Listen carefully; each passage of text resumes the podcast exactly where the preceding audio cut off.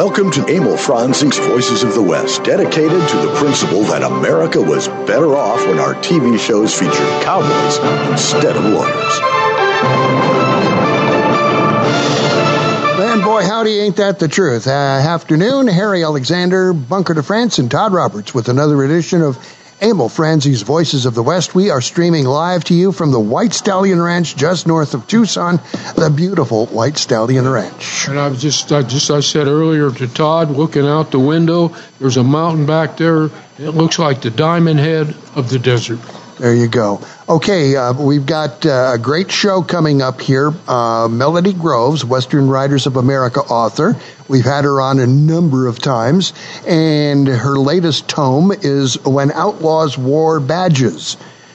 Badges? We don't need no stinking badges. Stinking badges, yeah. So we'll be talking with her in just a moment. But first, DeFrance has something he'd like to talk about. I just wanted to share with you. A fellow named Gary Rawlins contacted me, about a month and a half, 2 months ago, and he was wanting to know if I could tell him where the set for the ranch house that Star Is Born was. Uh-huh. And so we went through all the stuff and talking, and we've had several phone conversations. And it was actually then the location for the Star Is Born honeymoon house, as he calls it, was the old Slash Y from Monty Walsh, which sadly they tore down to build that monster.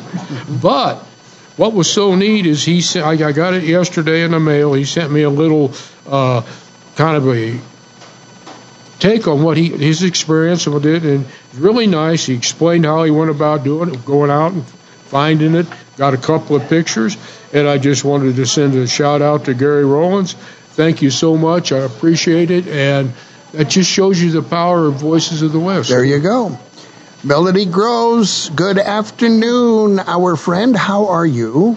I am doing fine. Thank you for having me on the show. Good. What were you doing in the garden anyway? Yeah. I have a whole bunch of bell pepper, new bell pepper plants out there, and some of them actually have little tiny bell peppers, and some have blossoms on them, so I was out making sure that they were doing their thing. You know, it's legal in New Mexico now. What's that? It is. I don't have to call them bell peppers anymore? Okay. You have to call them Hatch bell peppers. Are you growing into chili peppers? Not unless they're from Hatch. I am growing some jalapenos, too. Oh, good. Uh-huh. Yum. It's the soil. So when you come back to see us for the book festival, you'll be bringing some with. Is that correct? I hope so. Salsa. Yeah, you bet. Lots of salsa. Salsa. Yeah, because I'm growing tomatoes, too. Before we get going here, my wife has read just about every book that you have. And she wanted me to ask you, and this is based on a movie that we saw where a little kid was talking about the female lead, and he says, you know, and she was a great shot and all that other stuff, and the kid said, what about the girls? Why do the girls get all of this? And so my wife wants to know, how did a girl like you get to write or start writing Westerns? Tell us how the girls get all the stuff. Girl. You girls. Well, I tell you what, it was kind of interesting. I've always liked Westerns, mainly on movies, and I read a couple Louis L'Amour, but it was okay. My dad was really big into Western stuff. He even had a Stetson and et cetera, et cetera. My very first boyfriend would come to see me on his horse, and nice. So it's kind of where I was, and as I advanced in age, you know, went through teen years and things like that, I wrote Westerns just because I thought they were fun. Mm-hmm. But my mother, who was also a writer, would tell me, she goes, oh, no, Westerns don't sell. You don't waste your time with that. I went, well, but that's what I'd like. Yeah. So one thing led to another, and fast forward a whole number of years. One day I just said, that's it. I'm going to start writing Westerns. But I wasn't sure, and this has been probably close to 20 years ago, which sounds amazing. Women really didn't, and she's right, women really didn't write Westerns. It was guys. Yeah. And so what I did was I came up with a pen name that was what I thought was gender neutral, and it was Mesa, M-E-S-A, Dean, D-E-A-N. Now, Dean is my maiden name. Uh-huh. So I thought that would work really well. So what happened, though, was I would write my fiction under Mesa Dean and not tell, and I would just use the gender-neutral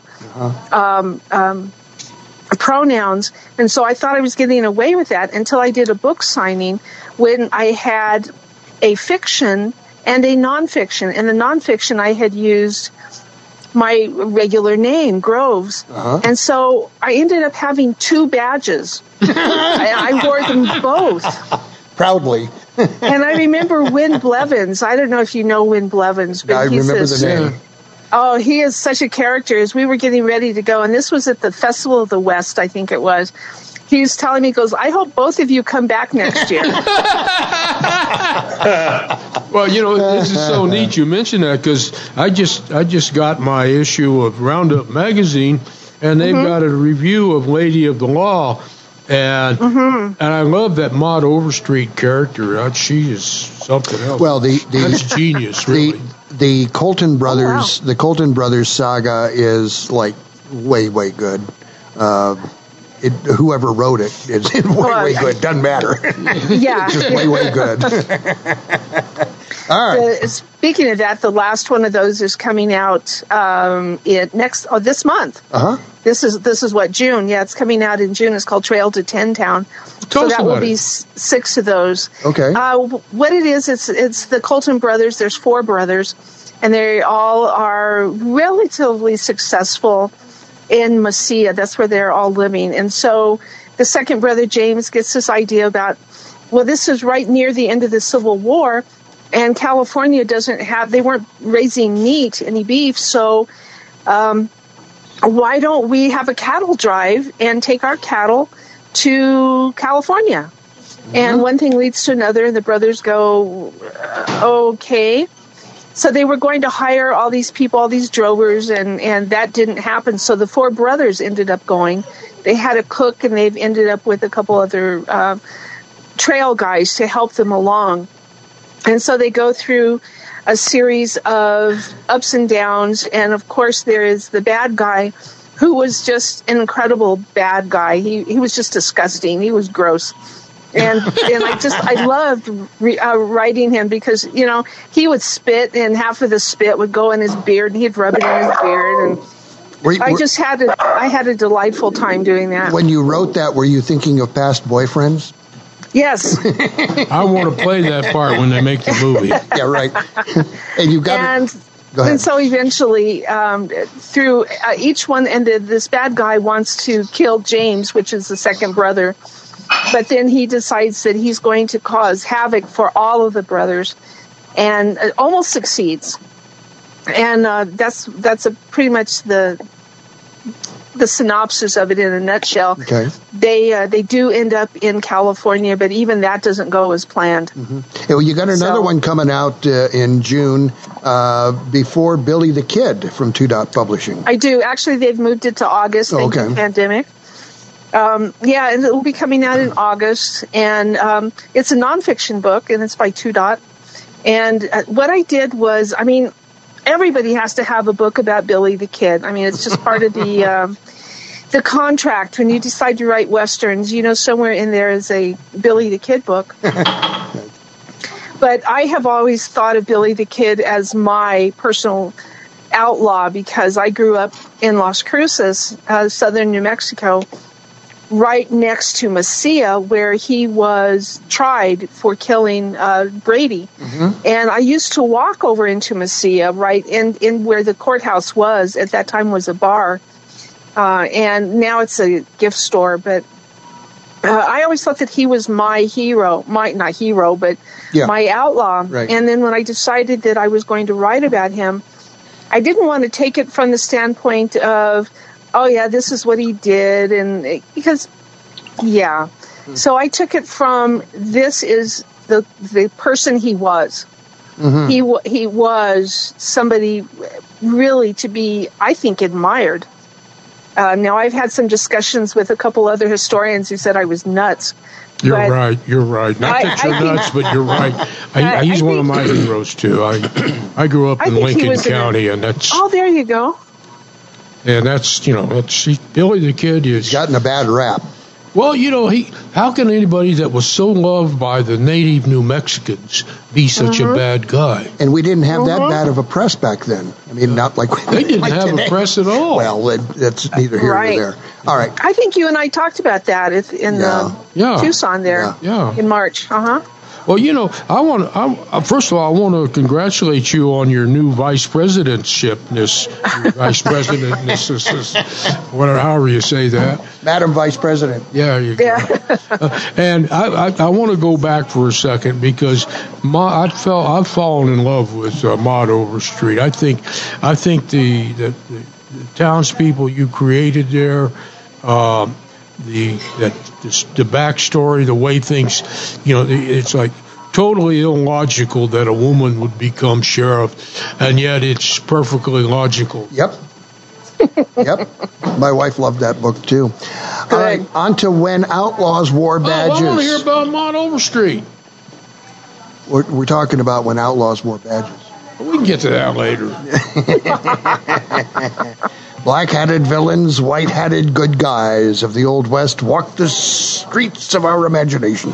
Sounds like a movie intro there. With Peter Lorre. With Peter Lorre, I'd be talking like that. I was riding my horse, and I saw this guy, and I pulled my gun out, and I shot him. Yeah, right. And you see what I have to work with here now, folks. Oh, I am sorry. No discipline at all. No discipline. And they haven't even opened the bottle of bourbon yet. Yeah, exactly. And I don't even drink. All right, you take 14 of these guys who wore the badges, who may not have been all they were cracked up to be, as it were. So let's get started on it. Okay. Well, where do we start? About the beginning. Who's our first one? Our first one. You're going to start in the front of the book. Oh, you know, sneaky guys start in the back. I had so much fun writing this book. It's called When Outlaws Wore Badges, and it's put out by Two Dot. And I got to thinking a few years ago about all of these good guys and bad guys and the lawmen. And then I read somewhere, I think it was about Wyatt Earp, who had been arrested in I can't think of the word. He was arrested a number of times. Well, yes, he was, but he was selling gold bricks to these people in the town in Texas. And I thought, you know, wait, this is a guy who was a sheriff, and what's going on here? So. I started thinking about it, and the more research I did, the more I thought, there's a book here, absolutely. Yeah. Like the Dalton brothers, I mean, how smart do you have to be? The Daltons decide to hold up two banks at one time because they want to be more famous than Jesse James. Right. And four of them were all men at one time. Yeah. Yes, and what banks are they going to rob? The ones in their hometown. I know. Everybody knows them. And they get it's with the false beards, and they're going, I know. Why are the adults wearing false beards? And then on top of that, on a hot day. Exactly. On top of that, one of the banks they tried to rob, I think it was the vice president of the bank, whoever it was, told one of the Daltons, he goes, I would love to help you, but the lock is on a timer, and it's going to be another 20-30 minutes. And so they said, okay, well, we'll wait. Yeah. So they wandered around for a while, and the thing was it wasn't locked. There was no timer, but and eventually, of course, most of them were killed. But how dumb do you have to be? Not only in your hometown, but then to say, I'll wait. Well, you know, you never poop where you live, you know. So I mean, why would you even do that? Well, you know, it was going to be their swan song. They had planned to rob both of these banks and be bigger than Jesse and Frank James, and then they were hightailing it to Mexico. Right. And they didn't quite get there. Live in Margaritaville. Yeah. Right. Well, you know, Key West. You look at Earp. You know, he was arrested a couple of times for pimping. For one time put in jail, one time for horse theft. Yep. Mm-hmm. A misunderstanding. It's always a misunderstanding. Oh yeah, right. So many of these guys. What's amazing is you look at so many of these guys that were arrested while they were lawmen, and they either never came to trial, or the charges were dismissed, or they just never showed up. Well, I think it's important to put into perspective a situation like Earp getting arrested for being a pimp or managing a house of ill repute. That was in the state of Illinois, where it was illegal. But throughout the West that we love so much, that our show is based on, Voices of the West, it was perfectly legal. In fact, you were licensed. Yeah. So I think it depends on your prerogative of where you are and what side of the fence you're on. So right. I don't think it's as easy to condemn Earp for those activities. Horse stealing is horse stealing. That's a different story. Well, you know, but that's a great point, because, you know. And I also would say at the same time, Bunker, as you've pointed out more than once, you know, as the cowboys said to the Earps, we're gonna cut out your pimp hearts. This is coming from guys who shot and killed and murdered and raped people, stole their cattle, and burned their ranches down. Yeah. They wanted to make money, but there was a lot of fun involved. I mean, we're a little bored here on the prairie, and we got to find a way to occupy ourselves. Mm-hmm. So I think, you know, it's not as always, there's a lot more gray than we want to think there is. We look at the West as in the film as black and white. You know, I want to throw something out there, and I think Melanie can really enlighten us on this. But one of the things I know is, because I went off on a tangent after reading the book and came up with my own list. Mm-hmm. But one of the things that I kept noticing was that so much of these things were also based on animosities. Either the guy had been a sheriff and the new sheriff was in, or the old sheriff was out and he was in. And there was a lot of just political chicanery, and you sometimes you wonder if these guys, some of them did what they did, and sometimes I think some of them were framed. Quite possible. We got to do our first commercial break, and then we'll have Melody comment about that. Here on Emil Franzing's Voices of the West, we're talking with Melody Groves, the book When Outlaws Wore Badges, Harry Alexander, Bunker de France, and Todd Roberts.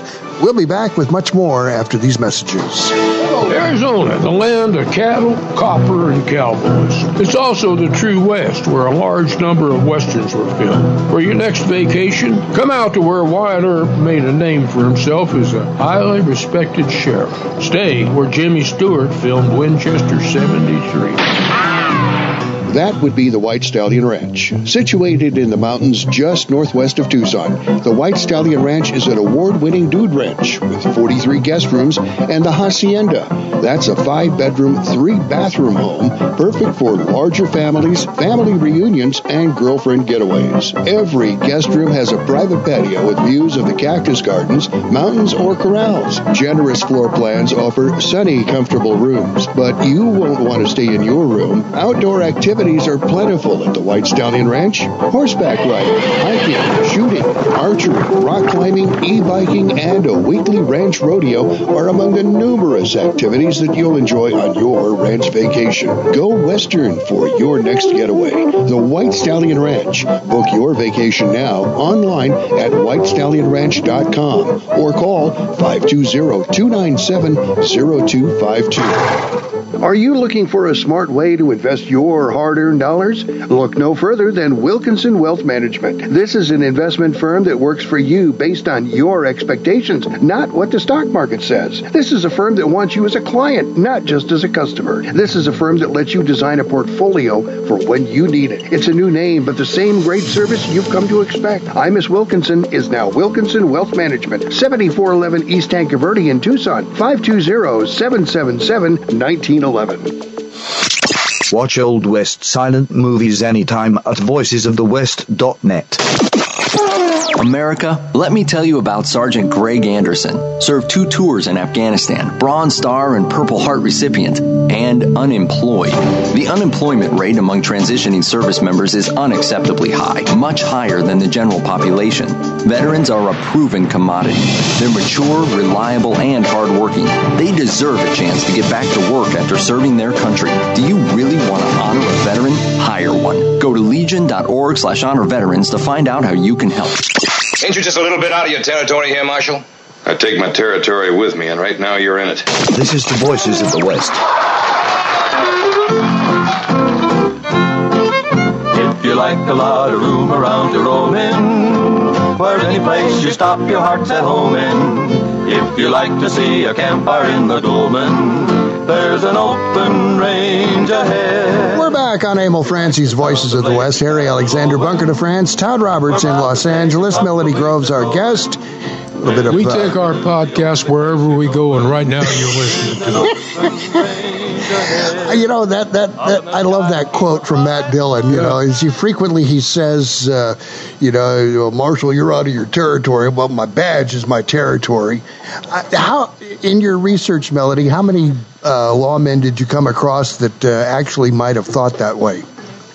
I think they all did. Yeah, definitely. Yeah.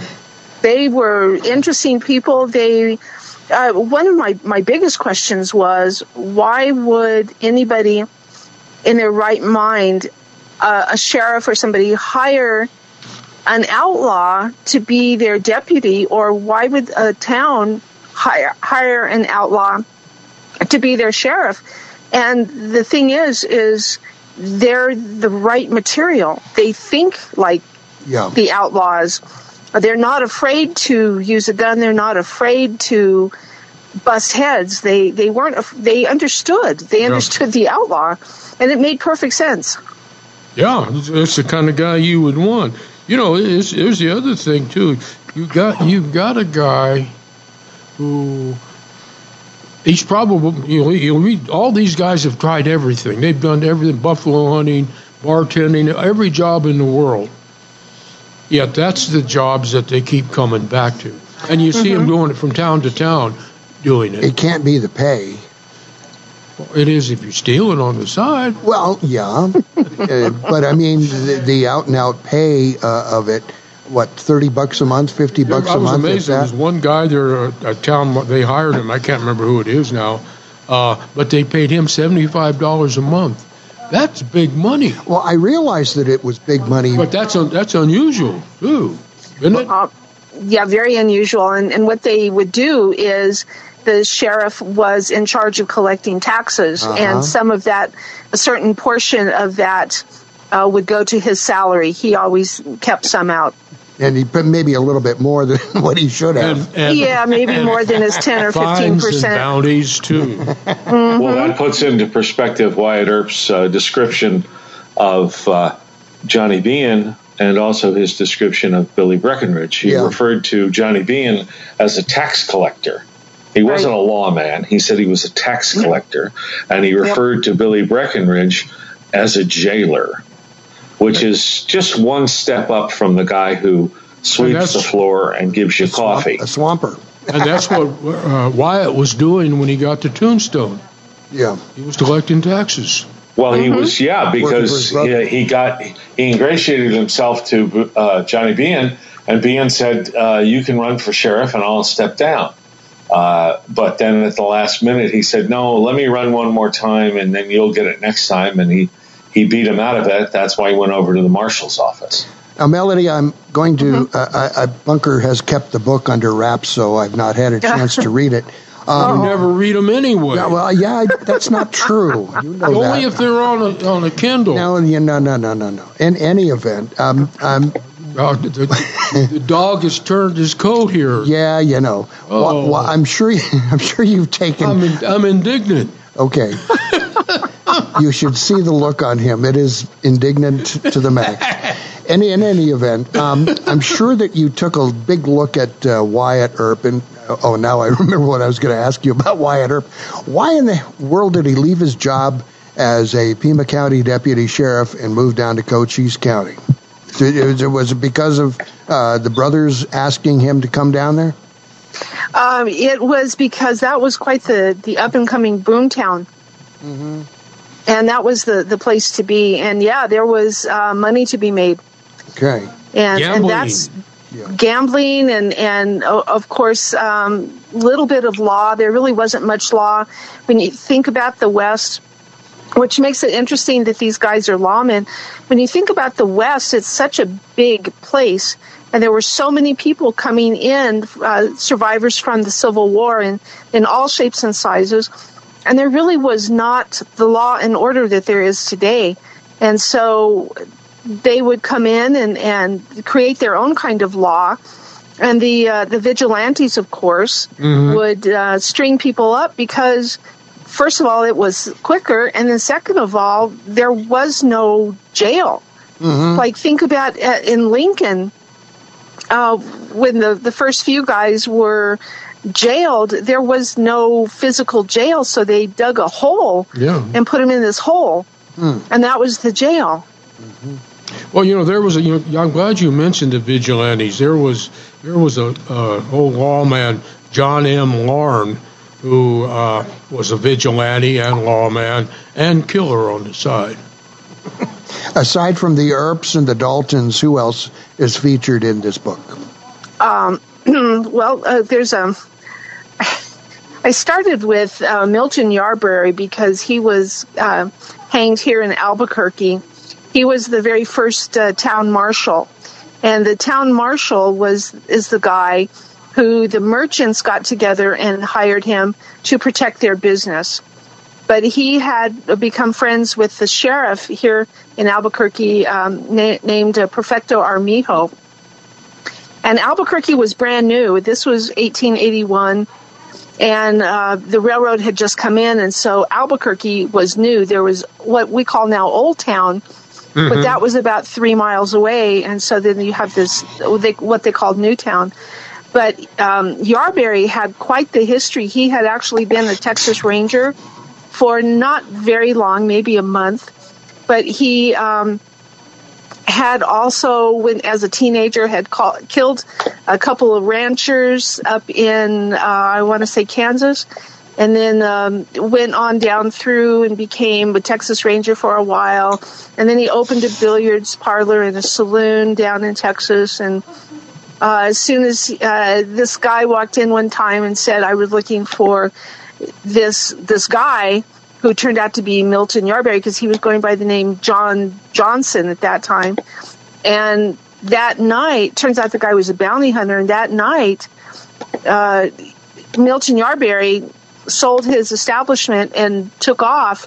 And a few days later, they found the guy's body out in the middle of nowhere. Oops. But he also joined what they call the Dodge City gang, with Hoodoo Brown and all of those guys in Las Vegas. Mm-hmm. And then he ended up he was up in Canyon City for a while, went down to Las Vegas. It's Las Vegas, New Mexico. New Mexico, the real one. Yeah, the original one. The good one. Yeah, I forget that there's two. So anyway, he had there was a saloon that he owned with another guy, and the guy got into a fight. And while he was healing up, Milton Yarberry he sold out to the partner who was healing up and stole his wife. And so the two of them took off, came down to Albuquerque, and they were doing fine. Now, she had a little 4-year-old daughter, and they're doing fine. And so Milton Yarberry becomes town marshal, and he discovers that the girl, her name was Sadie, had taken up with this guy who fancied himself quite the gunfighter. Turns out his grandfather and uncle had been governors of Tennessee. So he was this rich kid who wanted to be the bad boy. Yeah. And so she took up with him, and he and Milton Yarberry had a big fight, and Milton killed him. Well, at that point, they said, it was a fair fight, and Milton's okay. No problem there. So about 3 months later, Milton, who was a drunk, and not very bright and definitely not very good looking at all in the slightest. And a bully. He was not a very nice guy at all. He was sitting outside about 3 blocks from downtown, and he heard these gunshots and said, "Oh, I guess I need to go do my duty." So went down, and this guy was walking away, and somebody pointed out that he's the one who fired. So Milton shot him, killed him. Wow! Turns out he was a guy working for the railroad and was unarmed. So they arrested him, and this is the really interesting part. They arrested Milton Yarberry, and the governor decided that this was right on the heels of the Billy the Kid, and everybody was embarrassed by Billy the Kid, you know, up there in Santa Fe, and so they decided he was going to make an example of Milton Yarberry and was not going to give him any leniency at all. So they found him guilty, did not give him a retrial. They found him guilty. So in 1883, they hiked him down from Santa Fe under the militia, brought him down, and they hanged him. Well, they charged people $1 to come watch the hanging. But what was interesting was, okay, this is Albuquerque's first town marshal who justifiably got himself hanged. Yeah. As right before they did, he said, "You are hanging an innocent man." Yeah, right. Uh-huh. Well, this is the great part.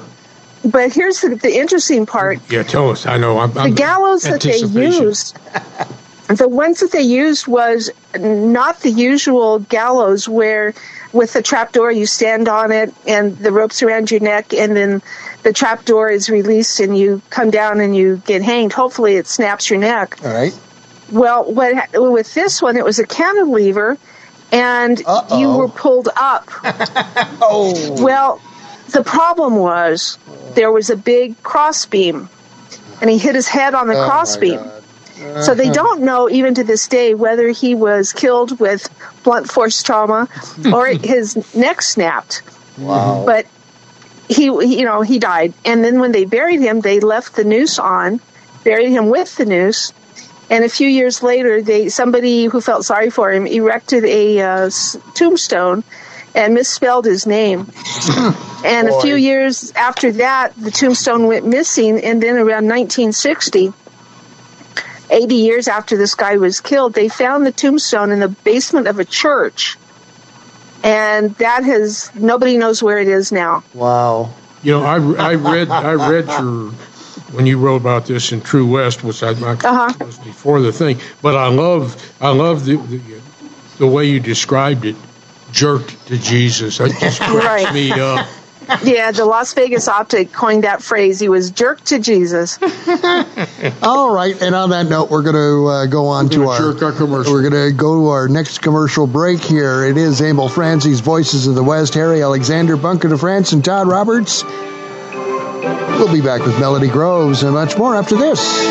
Can you even imagine switching back to pen and paper to run your business? Every year, we become more and more dependent upon our technology. If your network is not set up properly, you're just one click or one email away from losing data critical to your operation. Arizona Computer Guru offers a host of services to prevent and protect you from disaster. From online backup services to email filtering to fully managed network services, Arizona Computer Guru is here to keep your network secure, your data safe, and your budget in the black. To schedule your free consultation, call 304-8300. The Tucson Trap and Ski Club dates from 1948 and is now at 7800 West Old Ajo Highway. The club owns 80 acres and leases 300 more from Pima County that supports 50 trap fields, 15 skeet fields, 2 5-stand fields, 2 sporting plays courses with 12 stations each, a 9,000 square foot clubhouse, 200 full service RV hookups for members, and free Wi-Fi. This expansive facility gives enough room to host major national and international events annually, bringing thousands of people to the community. Check it out at TucsonTrapAndSki.com. You've got some cattle you want rustled, but don't have enough henchmen of your own to do the job.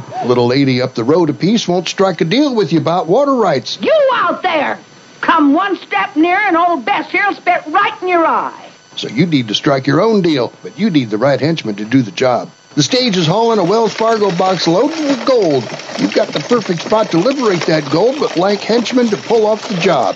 What to do? You better start packing a handgun. Call Retta Hench. We're a bad guy rental agency. We provide you with enough scruffy henchmen to tackle any job with specific directions.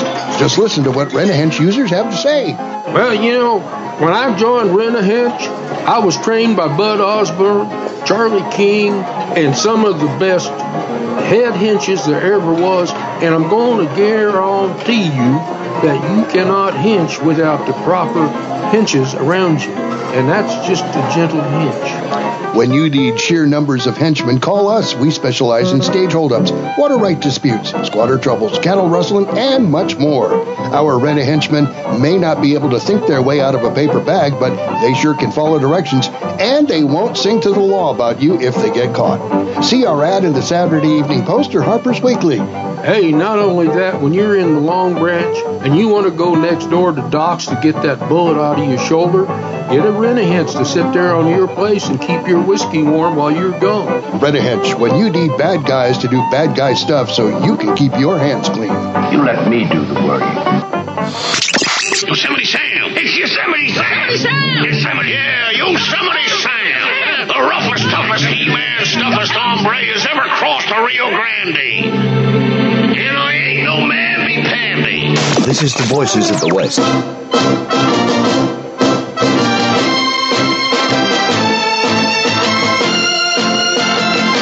Back on Emil Franzing's Voices of the West. Harry Alexander, Bunker de France, Todd Roberts in Los Angeles. Our guest in Albuquerque is Melody Groves, the book we're talking about, When Outlaws Wore Badges. And she's no namby-pamby. Melody, how would Yosemite Sam handle some of these guys? I think he was a sheriff in a lot of them. He was a sheriff. Yeah. He was a lawman, and he was also a Hessian. Yes, exactly. Exactly. Hey, Melanie. Uh-huh. Let's go to your favorite, Alvord. Oh. He is such a what a beautiful bad guy. Well, no, it's her guy. You know. Okay, I'll get the introduction. Yeah, here. Do it. He was county sheriff. Yeah, down in Cochise County, and Burt Alvord. Yeah. And him and a bunch of his deputies were sitting around switching ideas, and he said, "Let's rob a train." No, that Burt Alvord, yeah. And they said, "Well, that's a great idea." And they said, "No, wait a minute, we can't do that. You're the sheriff." Yeah. So he hunched up a plan. You thought this guy had some henchmen? Yes, he did. They're in the back room playing poker. Don't bother them. They slip out the window, head up north. Robbed a train, come back, we're sitting there playing the poker game, word comes in, they go, "Well, do you think we should bother?" "Well, I don't know." They said, "Well," so they said, "They robbed a train? Damn, well, we better form a posse. You three fellas there, you come with me, you're my posse." He looked all over for himself and couldn't find himself. Yeah, Doug Hocking tells a great story about that, too. So go ahead, Melody. Uh-huh. Nope. You're doing fine. Did I steal all the good stuff? No, actually, he was quite the character. I would love to have gone to some parties with this guy. I'm sure he was just, I don't think he was real bright, but it was the only time that they know of where the robbers and the posse were one and the same. Yeah. You know, he kept following the tracks. I said, "They look awful familiar." Yeah. And, of course, he goes back into town, he and his posse, and the next morning, and just, they're so crestfallen, and goes, "Oh, we couldn't find him. Oh, this is so terrible. Failures." Oh, Todd Roberts, what's your take on this? Well, I think that, you know, there's that song by the Rolling Stones, "There's a Fine Line Between the Sinners and the Saints." Yeah. And I think that, you know, if we look at history through crime, you know, who often do the police departments hire? They hire reformed criminals because there is such a fine line, and who knows it better than them? Right. And at the same time, the lawman, understands the mentality of the of the criminal because he's so close to him. And, you know, obviously, although it's a fictionalized story, I think there's a lot of truth to it in the film The Gunfighter with Gregory Peck, where, you know, his buddy Mark, the sheriff, They all rode together as a gang of outlaws, robbing banks. And one day he said, I'm done, and I just rode far enough away where nobody knew me, and I asked for a job, and now I'm the sheriff. So I think that probably happened more often than we know. I think Melody has obviously uncovered it, and I think that, there is this fine line, and it's very grade. As much as we love to swallow the Kool-Aid that Hollywood has fed us, that everything's so black and white hats and black hats, they didn't even get the white hats and the black hats right. Right. The black hats were worn by the good guys, and the white hats were worn by the bad guys. Yeah. Because they were in the sun and out on the trail on a horse. And unions wore feathers. Yeah. Yeah. Right. I think that, Melody, you're obviously onto something. I guess my question for you, Melody, is do you have a particular guy or gang that were, really outlaws masquerading as lawmen, or lawmen who were really masquerading as outlaws? In other words, do you have somebody in mind particularly that is prominent in the respect of being kind of the accidental lawman or the accidental outlaw? Oh, that's a really good question. Probably the one that comes to mind most of all would be Tom Horn. Yeah. I think he was basically in the wrong place at the wrong time. I have no doubt that he killed the kid, but I think it was a case of mistaken identity, and I think he just wasn't paying attention. He was wearing his father's coat. And he thought and he knew the father to be associated with some rustlers, and he picked him off one day. What he didn't realize is the son was wearing the coat. So I agree with you there. I think he got sloppy, and as we know, unfortunately, when you get sloppy, it affects everything and everybody. Well, there was a news story just a couple of days ago about a judge in remote Texas town who was arrested for cattle rustling, and his relatives abound in the city of town of 800 or whatever. There's a relative who's the district attorney, another relative who's the sheriff, common neck, and so forth. And I imagine the Texas Rangers, really had their hands full with that investigation. They had some shady Rangers too. Well, there's no doubt about that. Yeah. This is one thing too. If Todd was out there, talking about sloppy. Horn got sloppy the way a lot of guys got sloppy, talking too much when he was drinking. Yeah, that happened. But this just kind of shows you. Getting back to Alvord for a second, he can't be all bad because John Slaughter hired him as his deputy, and Slaughter was a good judge of men. Well, and there's a great example, Melody. I would love you to talk about John Slaughter. Yeah. I don't know if he's in your book or not, but, I look at Slaughter, to me, as a good guy, but he definitely had, shall I say, very unconventional ways of dealing with people, which is he warned you one time and said, you see me again, it's going to be one time too many, and then they would end up dead on the side of the highway. Judge, jury. Do you think he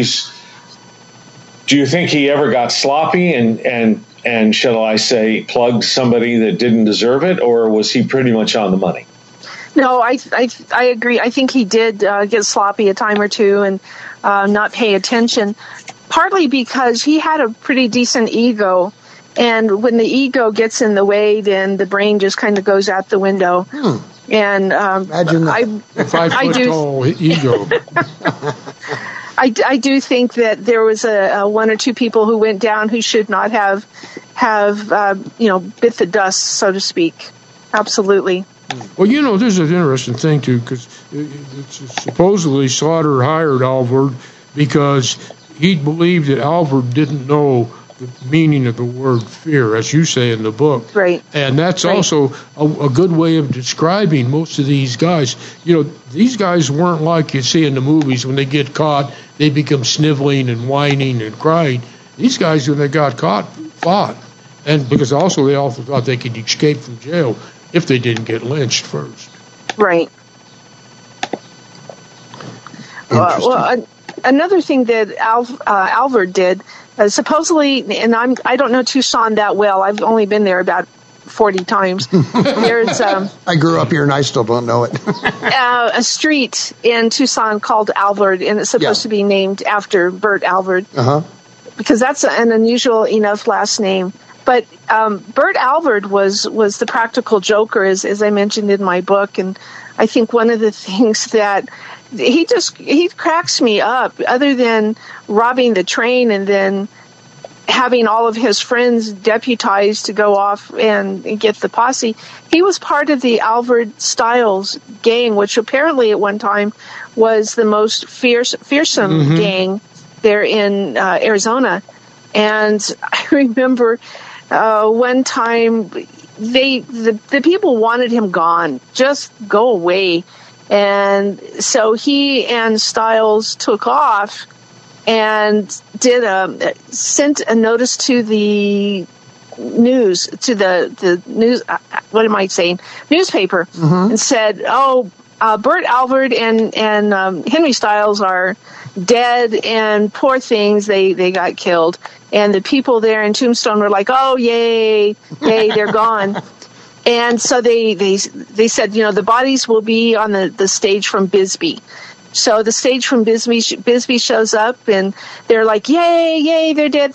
And the undertaker takes the bodies away and goes, no, these are some Mexicans, definitely Mexicans. And so the question is, did Burt and his partner kill these guys, or did they find them dead already and put them in? So a couple days later, Alvord and Stiles show up, and they have the audacity. They get off the stage in Tombstone, and, of course, everybody's gathered around, and they say, don't we look like ourselves? We take our bodies everywhere. Don't we look like ourselves? Never go anywhere without them. Yeah. Well, tell us about the boxing match. Oh, down in Bisbee, they decided, or Alvord decided that to make some money, they would have boxing. And boxing was very, very popular at that time, even more than it is today, I guess, because they didn't have football. So they said, okay, well, we're going to have this boxing match. So he says, okay. So he found this guy who to take a fall. He said, all right. So they found the boxing area was... what, a pigsty? I can't remember now exactly what it was, but I know it was a lot of dung, and it was not a very good place. So they said, okay, well, we're going to... Good to cushion the fall, but that's about it. Cushion the fall. Yeah, but anyway, so there was a lot of hoop-de-doo about it, and the money was flowing, and there was a lot of money changing hands, and of course, Alvord was right in the middle of it, so the fight commenced. And the big guy did not take the fall. He wouldn't go down. And so all of a sudden, Alvord goes, uh-oh. So he and his buddy jump on horses and make a beeline out of town while everybody else is chasing after him, realizing that they'd all been had. But Alvord had a fistful of money with him. Oh, boy. Well, hey, how about, and I love his name, Hoodoo Brown. Hoodoo Brown, Hoodoo. Yeah. You do. Who do what? I do. He was the head of the Dodge City gang. Yeah. And apparently he got his name because he dabbled in the mystic arts, supposedly. But he was another character. Disappear. Yeah. Well, he disappeared. Yeah. He really did disappear. Nobody knows what happened to him. Wow. But he was in Las Vegas, the real one, not the pretend one. And the reason they called it the Dodge City gang was there was a lot of people who had been the outlaws in Dodge City had come to Las Vegas. because Dodge City was getting some law and order, and so the outlaws simply moved west to Las Vegas that had basically no law and order. So Hoodoo Brown decided he was going to be the law and the order. And Las Vegas is divided. There's a river, there's a stream, an arroyo that runs through it. And there's East Las Vegas and West Las Vegas. And still today, there's that division. Yeah. And if you're from one side, you go to the other side, but those are fighting words. The two high schools have rumbles all the time who's better. Oh, geez, that's good. Yeah, it has never died. And at one time, Las Vegas was a huge city, and now it's not very big. Well, they had the John Johnson heavyweight title fight. Yeah. Well, there you go. Hey, we got to do our... Go ahead. No, go ahead. I was going to say, we got to do our final commercial break here, but did you want to wrap that up first? Just that Hoodoo Brown was in charge of Las Vegas, and he just did all sorts of nasty things, including in charge of killing people for a fee. So he would have somebody shoot somebody, and then he would get some of the reward money. It was very interesting, and he finally got asked to leave. Yeah. He was Justice of the Peace, Mayor, and Coroner. Yes, he was. You know, nothing wrong with any of that. Hey, we got to do our final commercial break. Our guest, Melody Groves, the book, When Outlaws Wore Badges, winner of the 2021 New Mexico and Arizona Book Awards in the History and Other category. We are on Emil Franzing's Voices of the West. Harry Alexander, Bunker de France, and Todd Roberts. We'll be back with much more after this. Arizona, the land of cattle, copper, and cowboys. It's also the true West, where a large number of westerns were filmed. For your next vacation, come out to where Wyatt Earp made a name for himself as a highly respected sheriff. Stay where Jimmy Stewart filmed Winchester 73.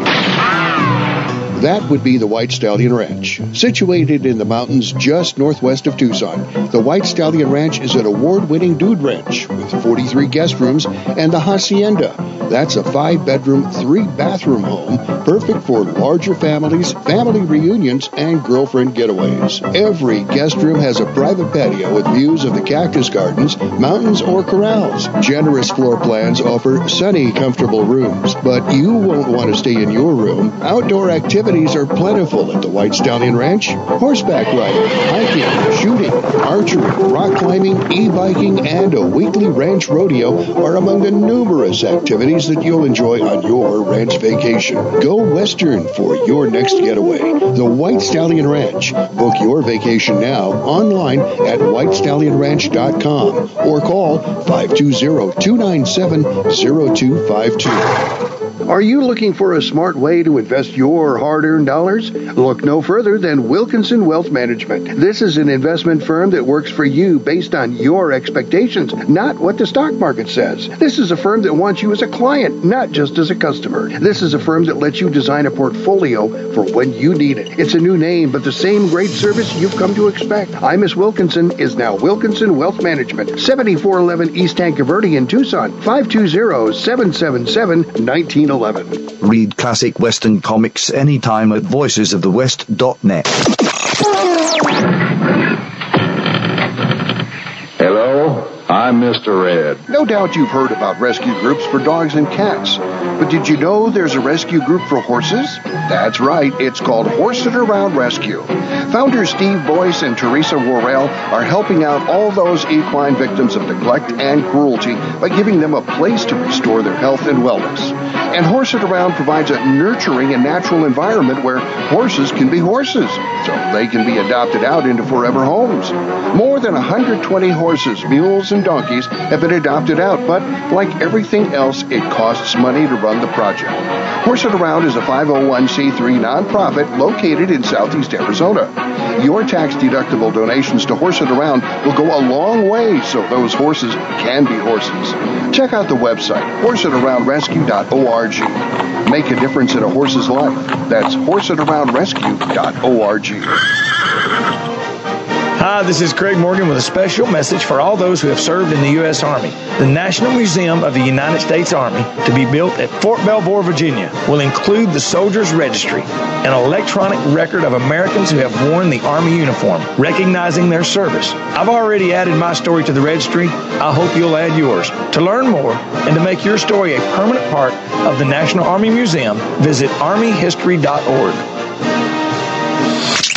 We've got to get the judge and Jim Bannister out of this community, or we're out of line. The only place in the town's doing any business is the jail, and most of my men are in it. This is the Voices of the West. We always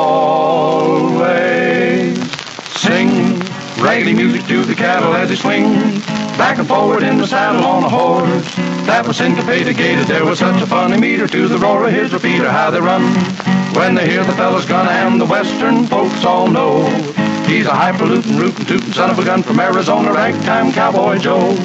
Now out in Arizona where the bad men are, the only friend to guide you is that evening star. The roughest, toughest man before was ragtime cowboy Joe. We're back on Emil Franzing's Voices of the West. Harry Alexander, Bunker de France, and Todd Roberts. Our guest, Melody Groves. Got to do a music show, man, because...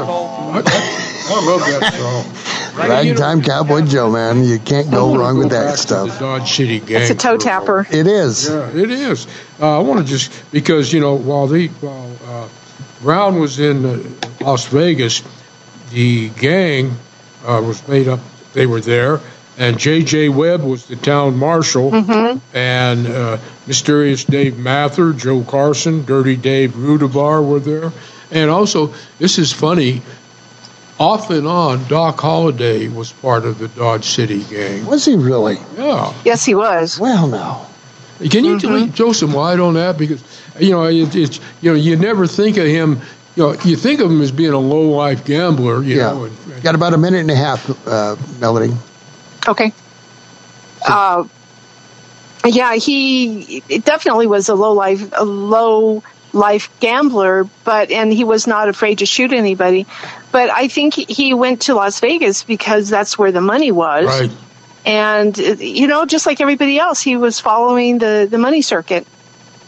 And he had a couple of saloons that up in northern Arizona and that the Dodge City gang was there with him. But he was running a gambling saloon. And theater. I love that. Mm-hmm. Gambling, saloon, and theater. that makes it legitimate. Yes. Right, legitimate theater. Uh-huh. Yes. And starring the Prairie Dogs. Who's your favorite lawman turned outlaw in this book, Melody? I think it has to be Burt Alvord. Yeah. Alvord. He is the funniest guy ever. You know, the truth is stranger than the fiction in this case. He knew how to have fun. You know, nothing wrong with that kind of stuff. He really did. Evil Roy Slade. Yeah.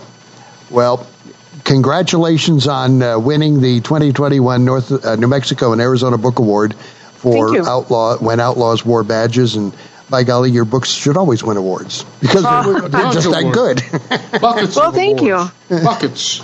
Yeah, if we had awards to hand out, and by golly, we'd be handing them out to you. We'd give you a bucket. There you go. Oh, thank you.